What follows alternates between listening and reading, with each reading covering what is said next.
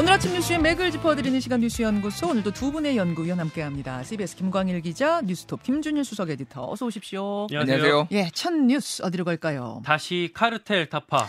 윤석열 대통령 어제 신년사를 발표했는데 카르텔을 언급했습니다. 공격적인 신년사였습니다. 네. 그러니까 물론 뭐 늘 부족하고 송구스러운 마음이었다라고 사과로 시작을 했고요. 예. 민생이라는 단어를 아홉 번이나 거론했을 만큼 민생의 방점을 찍은 건 사실이었어요. 음흠.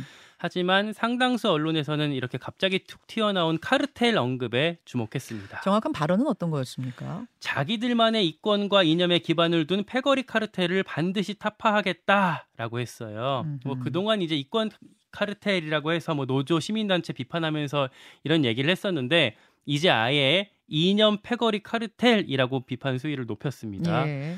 기자들 사이에서도 좀 의외였다라고들 얘기를 많이 했어요. 음흠. 그러니까 이번 신년사가 민생 쪽을 강조할 거다라는 관측이 지배적이었었고 대통령실에서도 그런 식으로 설명을 했었거든요. 네. 근데 막판에 대통령 본인이 직접 이 부분을 추가한 걸로 알려졌습니다. 음흠. 그러니까 대통령이 예전에는 이념을 강조를 많이 했었지만 강서구청장 선거 겪으면서 바뀌었잖아요 민생 쪽으로. 예. 그러면서 국민의힘 사람들도 뭐 이렇게 그쪽에 안테나 주파수를 맞추고 있었는데 어제 신년사가 이렇게 나오면서 당분간은 어, 정치권 전반의 이념 대립이 다시 심화할 것으로 보입니다. 그러네요. 결국에는 총선용일 거예요. 그러니까 지, 지층을 결집하기 위해서 어떻게 빌런을 설정하는 방식.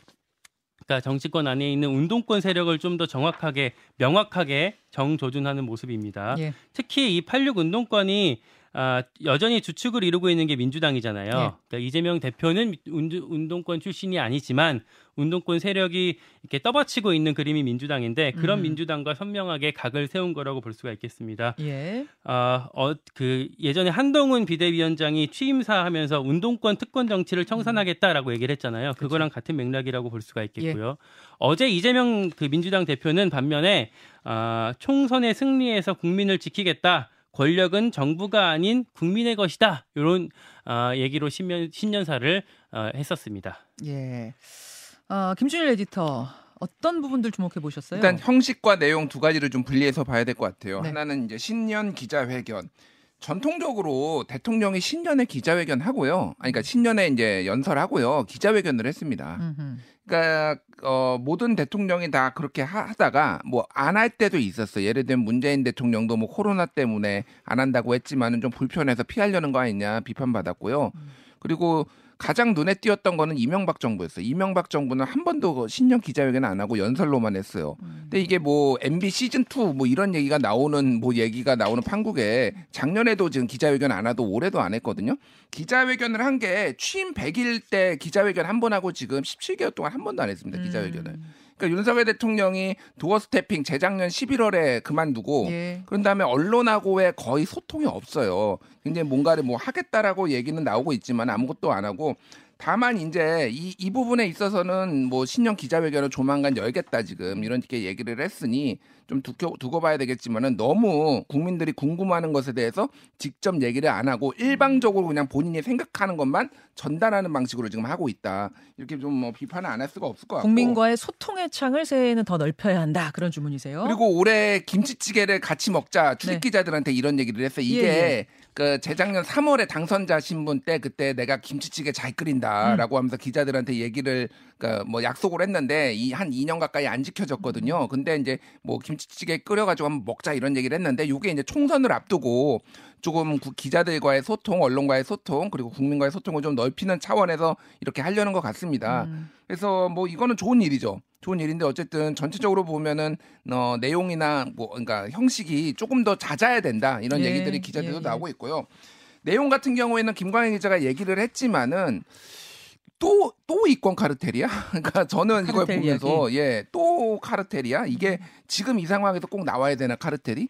이런 음. 생각이 많이 들었어요. 그래서 뭐 지금 유승민 의원도 이거에 대해서 강하게 비판을 했고요. 뭐 민주당에서도 척 척결해야 할 것은 친윤 카르텔이고 이런 얘기를 했는데 음.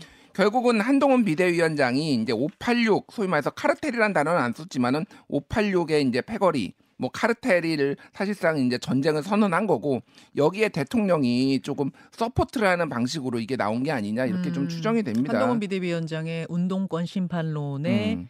어떻게 보면 좀 더 힘을 실은 거다 이렇게 분석하셨어요? 예, 그렇게 뭐? 보는 게 마- 맞을 수밖에 없죠. 특히 이념이란 단어를 딱 썼어요. 그래서 이념이란 단어를 쓰면서 이 부분에 있어서는 대통령실에서 이렇게 설명을 했어요. 개혁을 방해하는 자신의 이권에만 메모된 세력들을 말하는 것. 이게 이제 민주당의 586을 지목한 걸로 보입니다. 그래서 뭐 비판을 할 수가 있는데 이거는 결국은 올해도 좀 싸우겠다. 민주당하고 야당하고 싸우겠다. 협치는 좀 어려울 것 같다. 이렇게 좀 시그널로 보낸 것 같습니다. 자, 대통령의 신년사는 늘 중요합니다. 한 해의 어떤 국정 기조를 볼 수 있기 때문에 오늘 분석을 해봤고 어, 두 분과 분석해봤고 2부에는 돌쇠 토론 준비돼 있거든요. 거기서 또 한번 분석을 해보도록 하죠. 그 다음으로 갑니다. 일본 강진의 동해안 해일. 어제 새해 첫날 일본에서 강력한 지진이 발생했습니다. 규모 7.6의 강진. 그러면서 어, 일본은 물론 우리나라 동해안에도 해일주의보가 내려졌어요. 어, 해일 주의보를 기상청이 공식 발효하지는 않았는데 예, 예. 아무튼 어, 제 조금 어, 주의를 해야 되는 상황이었죠. 먼저 일본 피해 상황부터 말씀을 드리면 예. 피해 규모가 구체화하고 있습니다. 밤사이 교도통신이 이시카, 이시카와현 당국을 인용한 보도에 따르면 사망자 4명이 확인이 됐어요. 예. 음. 그리고 부상자도 30여 명에 달아 달한다고 하고요. 근데 이 신고가 이어지면서 피해 규모가 더 커질 걸로 보이고 있습니다. 음, 그 개요를 좀 설명을 드리면 일본 열도가 이렇게 대각선으로 있잖아요. 그렇죠. 그 중간에 살짝 위쪽으로 튀어나온 반도가 있거든요. 여식, 여기가 이시카와 현의 노토 반도라고 하는데 네. 여기서 어제 오후 4시 10분쯤에 규모 7.6의 강진이 발생했습니다. 음. 2011년 동일, 동일본 대지진이 규모 9였으니까 그때보다는 약한데 그 이후에 이제 나왔던 지진 중에서는 가장 강력합니다. 2011년 이후에 가장 높은 가장 강, 한 강진. 그 전에 있었던 한신 대지진 1995년에 있었던 한신 대지진도 7.3이니까 그거보다도 크고요. 그러네요. 어, 그러다 보니까 일본에서는 한때 일부 지역에 대형 쓰나미 주의보를 내리기까지 했었, 예, 예. 했었고요. 우리나라에도 바로 영향을 줬어요. 진앙지가 어, 노토반도 북쪽 해역, 그러니까 따지고 보면 여기가 이제 동해 바다잖아요. 음. 따라서 2시간 만에 강릉, 속초, 삼척으로 지진 해일이 몰려왔고요. 어, 강릉 묵호항 같은 경우에는 67cm의 파고가 관측되기도 했었습니다. 어. 우리나라에 이렇게 50cm 넘는 파도가 덮친 거는 31년 만이었어요. 다행히 지금 우리나라에 뭐 물적 인적 피해는 없는 거죠? 네, 그게 음. 어, 우리 정부 차원에 보고되고 있지는 않은데요. 지진 해일이라는 게 한 번 도달하게 되면 24시간까지는 조심해야 된대요. 예, 예. 다시 올 수가 있어서 그런 차원에서 오늘까지는 좀 더 지켜봐야겠습니다. 자, 새해 첫날 평화로운 새해 첫날 이 소식이 전해지면서 뭐 일본도 발칵 뒤집히고 우리도 크게 놀랐습니다. 예, 뭐 말, 말했다시피 아직도 좀 안심하면 안 되고 예, 예. 바닷가에는 안 가시는 게 좋을 것 같고요.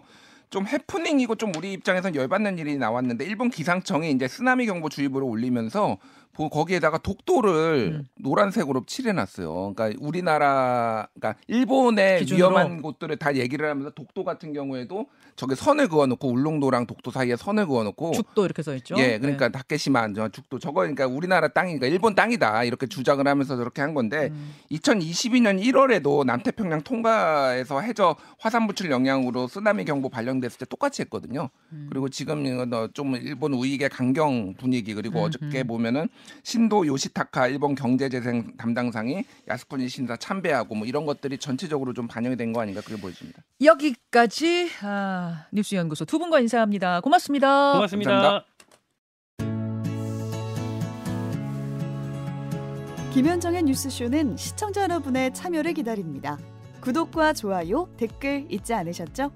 알림 설정을 해두시면 평일 아침 7시 20분 실시간 라이브도 참여하실 수 있습니다.